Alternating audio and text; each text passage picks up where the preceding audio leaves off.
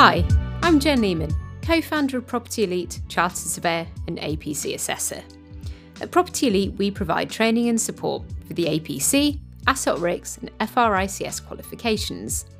We cover all routes, pathways, and geographic regions via our team of specialist consultants and trained assessors. This also includes the senior professional, specialist, academic, and direct entry routes. In today's podcast, I take a look at the APC final counsellor sign off process, which takes place via the Assessment Resource Centre, also known as ARC. This is a common area for confusion and stress, easily avoidable with advanced planning and communication with your counsellor. Make sure you help them to help you and don't make the process any more challenging than it needs to be. So, how does the sign off process work? Before your counsellor can sign you off, you need to have completed the following on ARC. Photo. Ensure you upload a professional photo which clearly identifies you. Ensure this is in the correct orientation so you don't end up looking sideways at your assessors. 2. You need to ensure that you have the right number and levels of competencies selected. This informs what appears on your competencies page, so you should be able to identify any errors relatively easily.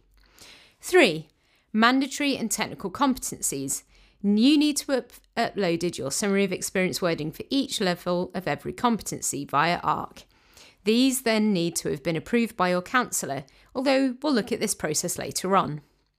Next up is CPD. Ensure that you have sufficient hours recorded and that the box turns green, i.e., complete. If you've logged in complete hours, it will show as orange, started, and you'll not be able to progress with your application. Fifth is the ethics assessment, which you need to have undertaken within the required period. Sixth is the case study, so ensure that you've uploaded this in PDF format and that it's been approved by your counsellor. Next up is that you have a counsellor selected, and you'll need to have informed RICS of this to make sure that your counsellor is allocated to you on ARC. You then need to ensure that your counsellor approves your application on their own ARC system before you can submit. This requires them to already have approved all of your competency levels and case study. Next up is the declaration. You need to have gone through this section after being approved by your counsellor. The button may remain greyed out until your counsellor has finished their approvals. Last is the proposers and seconders. Without entering these details, you cannot submit for final assessment. This box may also be greyed out until you've been approved by your counsellor. You'll know that you've su- successfully completed each section because the progress box will turn green and show completed. If anything's still highlighted in red, not started, or orange started, you will not be able to proceed with your application. Candidates and counsellors often face difficulties in the submission process via ARC. Some of the most common are number one, the counsellor hasn't approved the case study by clicking on the orange Started button. Each time you make amendments, it'll need to be sent back either for feedback or approval. So do make sure your case study hasn't been sent back to you rather than being approved. Secondly, is that your counsellor may not have clicked on the competencies selected button to individually approve each and every competency level. Sometimes the progress button will show as green, completed on their screen. However, if they click on the button, then a long list of competencies may appear underneath which they can then sign off. Third, has your counsellor clicked the approval button relating to your whole application? They need to do this as well as approving your competencies and case study separately. And fourth, your counsellor may not have completed their declaration and click Submit Approval. This will allow you, the candidate, proceed to submit via ARC. So, how can you identify what the issue is? Firstly, ask your counsellor to check their notifications using the envelope button at the top right hand corner of their ARC screen. This may help to identify where their approval or input is needed, such as to sign off individual competency levels.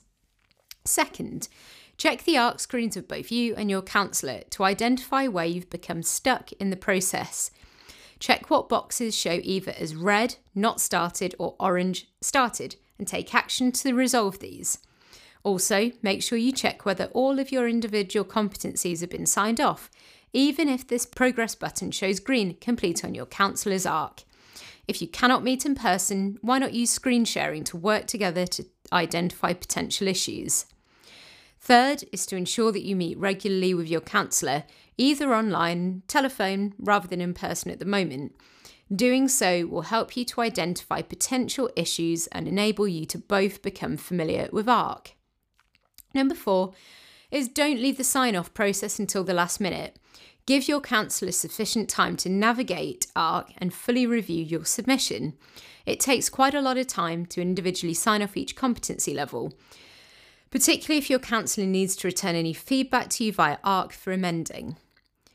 And lastly, even after your counsellor's sign off process is finished and you can proceed to the declaration and proposer and seconder stage, if you don't have the latter arranged, then you'll not be able to submit.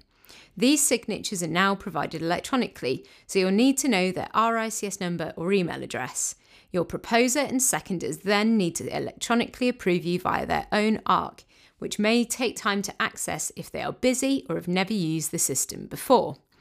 Make sure you read the RICS ARC guidelines from cover to cover, as these may, may also help to identify where any issues are occurring. So, in conclusion, prepare early and work collaboratively with your counsellor.